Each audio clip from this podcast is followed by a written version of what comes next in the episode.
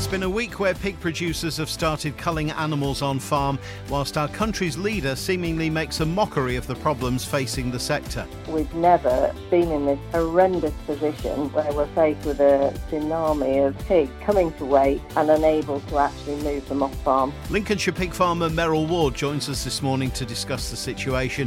And one farmer's come up with a simple but effective way of notifying farmers quickly if anything happens to their livestock. The public can uh, text uh, a national number uh, and uh, alert the farmer to issues regarding livestock or anything on, on a farm, rural crime, etc. Find out about livestock lookout in a moment. Sean Sparling's here with some timely agronomy advice. Kit Dickinson reviews the grain markets, and we'll see what the weather holds in store for us later. The Week in Agriculture.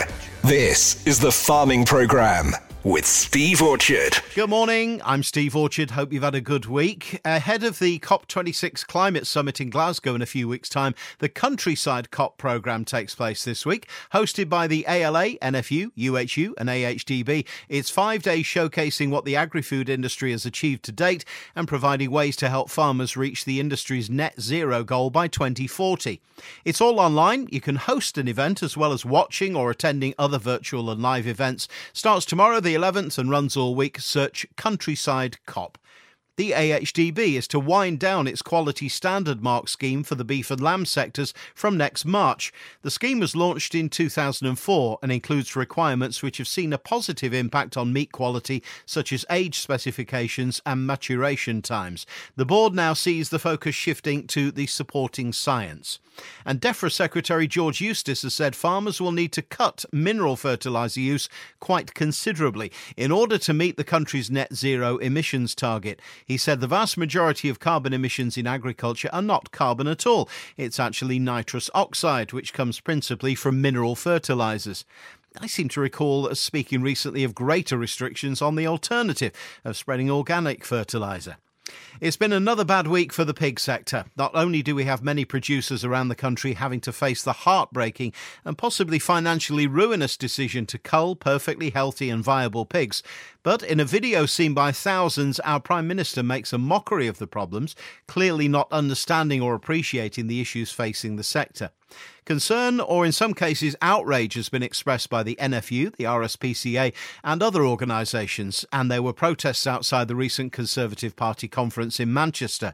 Lincolnshire pig producer Meryl Ward joins us this morning. Meryl, you've been doing this for 30 odd years. Have you ever known the sector as bad as it is at the moment? Uh, I haven't. I've never in 35 years had a scenario where I've been unable to move my pigs off farm. Um, you know, in the past, we've we're all used to the pig cycle of prices going up and prices going down and health issues, etc. But we've never been in this horrendous position where we're faced with a tsunami of pigs coming to weight and unable to actually move them off farm.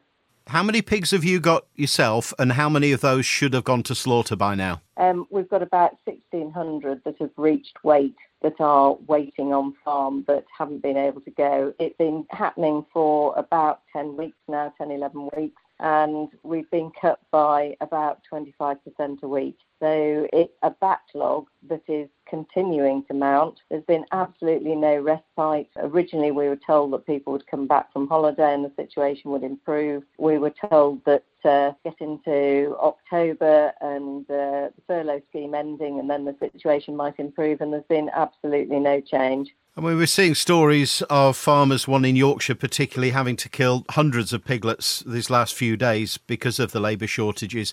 It's heartbreaking, isn't it? It's nothing short of that. Um, if you're a farmer, your job is all about caring and nurturing for your animals. We all accept that they have to leave the farm, but they have a useful purpose when they go for slaughter. And I'm just astonished that, that Boris, our Prime Minister, doesn't understand the difference between the slaughter uh, of animals going into the food chain and a completely needless cull of healthy animals that will go for, for waste. I mean, simply that. They will go for waste. I'm sure you're talking about the video that uh, we've all seen over the last few days where he almost seems to make a joke about it and clearly doesn't get the point. Are any others in government any more likely to help? I'm thinking DEFRA, George Eustice, etc. This laissez-faire approach appears to be government policy, and Boris repeatedly talked about an old, tired, failed model of low wages and low productivity, and he's completely failing to recognise that we are a high-wage, export-generating tax generating, highly productive, unsubsidized supply chain that is actually broken because of policies that he is sticking to and that his, his intransigence is actually going to lead to this horrific kill. Would temporary work visas, which many in the pig sector have called for to, for workers to go into abattoirs, actually solve the problem? I mean, we've we've had a situation where not many, it seems, HGV drivers have taken up the offer. Do you think it will be any different in abattoirs? We know that there are workers uh, in other parts of the world, not necessarily the EU, um, skilled butchers and factory operatives that would come to this country. The issue at the moment is that the barriers for them to come in on the skilled uh, workers occupation list, and so skilled butchers meet the salary wage requirements, but the administration and the hoops that have to be gone through means that they wouldn't actually get here till February, March time. And we actually need them now, this week, next week. Well, yeah, when we're approaching Christmas, obviously, retailers need to meet the demand. What are they going to do? Will they just be importing? That's already happening. If you go and look on Tesco shelves in particular, um, they're absolutely stacked high with German, Danish, Spanish pork.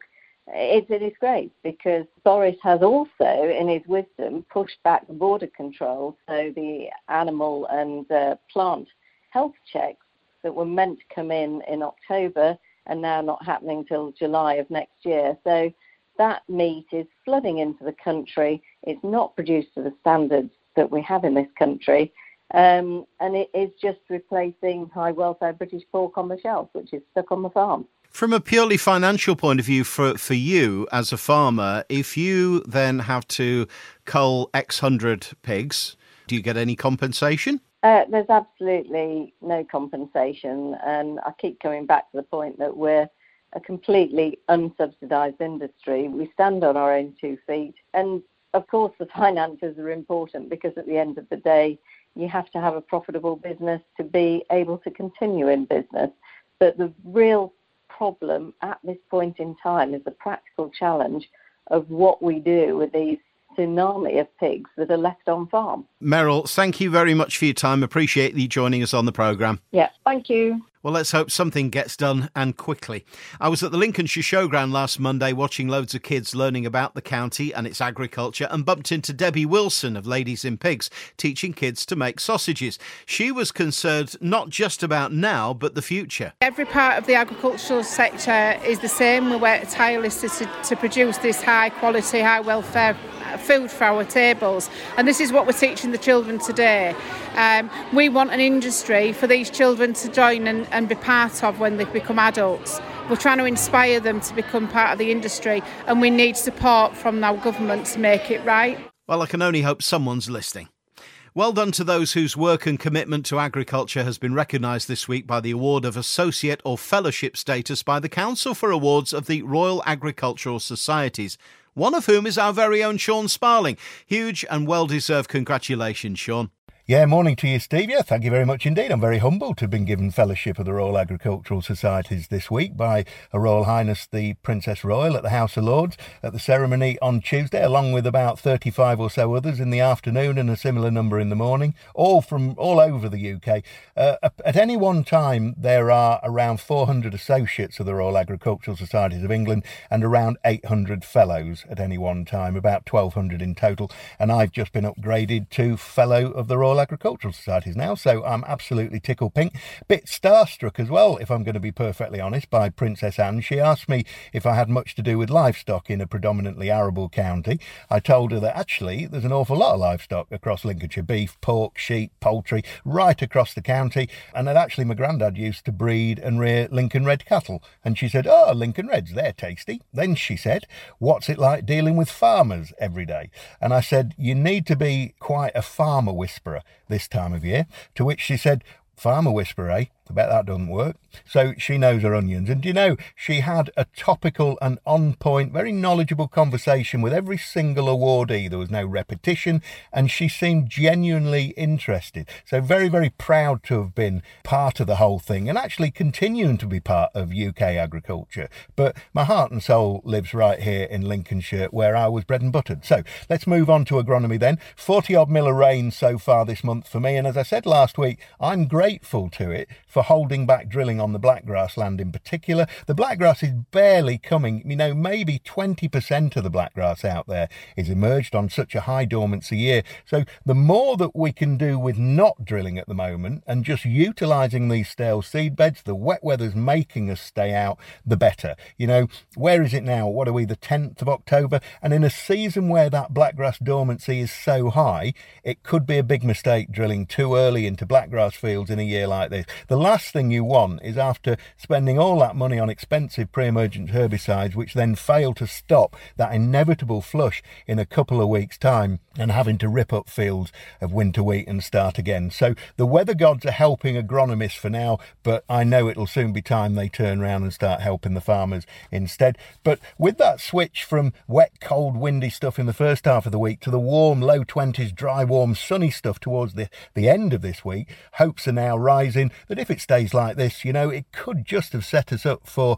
a cracking autumn drilling campaign. It'd be nice to get back to those Octobers where we had a few damp days in the month and the rain was spread out, making drilling always a challenge in October as it cools down, but achievable, rather than the seemingly new normal where we get all the rain for the month and about 20 minutes on the second of the month, and then it takes the rest of the month to dry out, ready for the next lot of rain. Still, nothing we can do about that either way. Remember, when you do get drilling to drill that seed at least 40 mils deep and get it covered. That needs it needs to be covered in order to protect it from the likes of flufenacet pendimethalin diflufenican prosulfocarb triallate um, in particular because it's selectivity by depth protection in a lot of cases. So make sure the seeds are safe. Also watch the conditions you know it's proper wet now. So it, it does have the capacity to just that water in the soil wash those herbicides down to where the seeds are. And I I know that quite often the visible bleaching effect you get from DFF are going to be transient and it will grow out of that, but it can be much more long lasting damage from direct contact from things like flufenacet and triallate, Avadex XL. So speak to your advisor, pay a bit of attention to the seed beds and give things a chance to dry into some sort of manageable seed beds that you've already whipped out a flush of blackgrass from um, so that when you drill it you get that pre-em on as soon as possible before the seeds chip preferably within probably three or four days if you can after the drill. So drill it roll it spray it. If you can't get the pre-em on don't drill it if it's a bad blackgrass field. That's not a bad mantra to have. Also be aware of the restrictions on total doses over certain periods with things like ethofumesate and metazachlor now, which we have in our armoury. Don't forget you use those actives in oilseed rape and sugar beet in your rotation, so don't exceed the label guidance. Slugs popping up everywhere as well now, so be alert to them too, particularly in drilled wheats on the knottier, heavier fields, particularly where you've had a history of slug issues.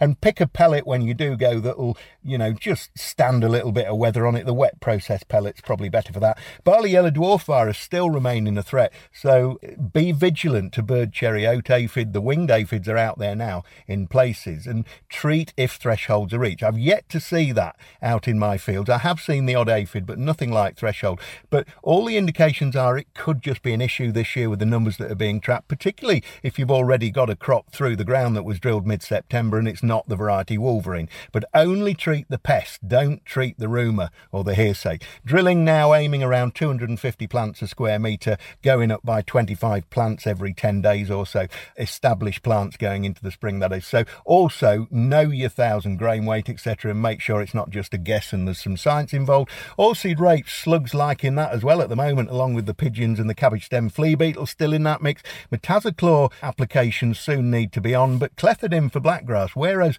that also needs to be on by the end of this month, you need the blackgrass there to kill it. So with it only just pricking through the ground, it's probably best to keep your powder dry for a couple of weeks yet.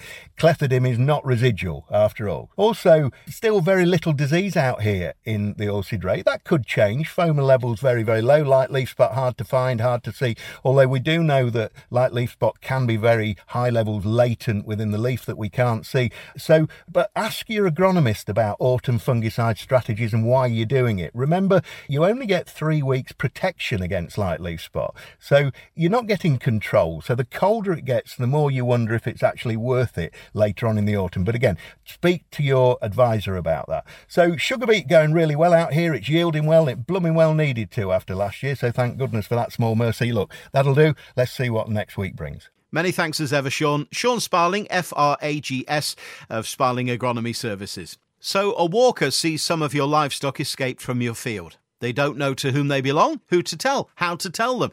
They'll probably just walk on and you're none the wiser. Tim Rogers farms on the Isle of Wight and having had this happen to him, came up with a solution. Tim, good morning. Good morning to you, Steve. You're a, a, farmer on the Isle of Wight. You've come up with this system whereby people who notice a problem on the farm can text or call a number. What experience led to this idea? Something must have sparked this. It certainly did. Uh, we had a, a, tenant on the farm uh, running some cows, and unfortunately, uh, those cows, unbeknown to us, got out onto a nearby footpath, uh, causing uh, considerable damage to uh, gardens, knocking somebody over, and even damaging a car. Um, and the first we knew about it was on the local Facebook pages of the Isle of Wight farming community, where people were saying, "Who do these cows belong to? How can we contact the person responsible for them?" That's the difficulty, isn't it? That animals get out very difficult unless you know the area to identify whose they are and where they've come from. So, what did you come up with? My first idea was to put a, a board up alongside um, the public footpath with my mobile telephone number on it, which I did. We were then uh, inundated with calls, but not regarding livestock, sadly. uh, people were asking us if they could come camping on the farm, whether they could go metal detecting and uh, dirt biking. So it wasn't really what we envisaged and we realised that um, you know this was going to be a problem if we were giving out personal contact details so, what did you do? Well, we came up with the idea of Livestock Lookout. That's really where it was born. We used the uh, intelligent technology systems that are out there now, and we came up with the idea of having a central contact number whereby a farmer can remain anonymous, and thereby the public can uh, text uh, a national number and alert the farmer to issues regarding livestock or anything on, on a farm, rural crime, etc.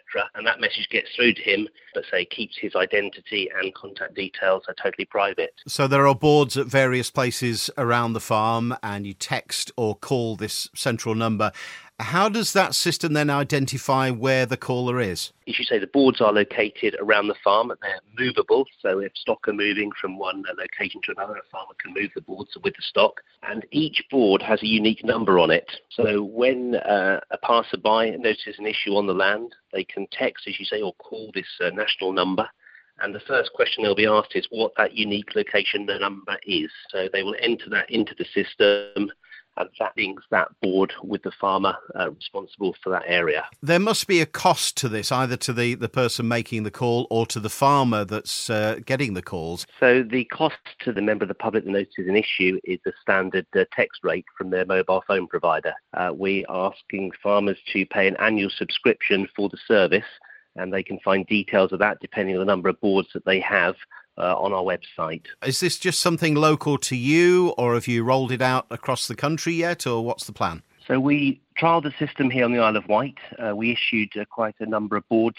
to uh, local farmers here, uh, and it's been very well received. They've given us feedback that um, the members of the public have reported genuine issues to them via the service, and it was really because of that that we decided to roll it out nationally which we've done now. Uh, and again, it's been very well received uh, nationally. And we have had uh, tremendous support from both uh, the National Farmers Union, who are very keen to, to see this uh, technology used to help with rural crime and uh, especially with livestock worrying, which is you know, a growing issue where people are walking now more during the pandemic. But also, we've had support on the other side as well. The uh, the Ramblers have been uh, very uh, keen to uh, discuss the merits of this with their members because many people, sadly, walking today, as you know, Steve, are probably unaware of the countryside code uh, and the dangers that uncontrolled dogs can pose to livestock. Absolutely. And is there any kind of issue with confidentiality or data use here? I don't think so. Um, say uh, all the uh, the farmers' data at this end uh, at our offices are kept protected. We would never disclose a farmer's identity or contact details to a member of the public using our national number. That ensures that that will always happen. And from the caller's point of view, you're not using their data in any other way. No, we don't record their data at all. So, as I say, it's all done via intelligent technology using a bot system. What's the website that somebody could go to for more information? So, our website is livestocklookout.com, where say you can find uh, further details about the service, uh, the benefits it provides, and the costs involved. All right, Tim. Well, good luck with the national rollout. Thank you, Tim Rogers. Thank you very much, Steve. To the grain markets now with his weekly review, Openfield's Kit Dickinson. Morning, Kit. Well, good morning, Steve. Russia has introduced export taxes, which continue to rise, and reports this week are that quotas will cap exports at 31.5 million metric tonnes, neither of which have been successful in their stated objective of lowering the internal prices for Russia. The Russian agmin are now forecasting a larger crop than seemed possible, albeit still well below last year, following a short momentum drop on the daily yields report, which do not appear to fit the agenda. Meanwhile, exporters are busily shipping Russian wheat in an attempt to get ahead of the ever increasing export tax, which the head of the Russian Export Union stated there were no issues with, and that wheat exports would be at 37.5 million metric tonnes. Clearly, something is wrong. The US attaché for China this week increased the 2020-2021 Chinese maize imports by 30 million metric tons. The USDA had it at 26, whilst forecasting a lower 2021-2022 imports of 20 million, citing few weather or pest-related production disruptions this year. So, despite widespread media coverage of biblical floods, drought, and an army of worm infestations, it would appear that they have once again managed to produce a record crop. Fact or propaganda? Global demand continues apace and continues to be understated, which at some point the USDA will need to address. A case in point is Iran, whose crop was severely damaged by drought and private forecasts, put the production at 4.5 million metric tonnes, with an import requirement of 8 million metric tonnes, against the USDA's current data forecast of 15 million metric tonnes, and 2.5 million metric tonnes of imports on top of that. Reports suggest that at least 4 million metric tons has already been bought, mainly from Russia and other Middle Eastern countries, have similarly been affected.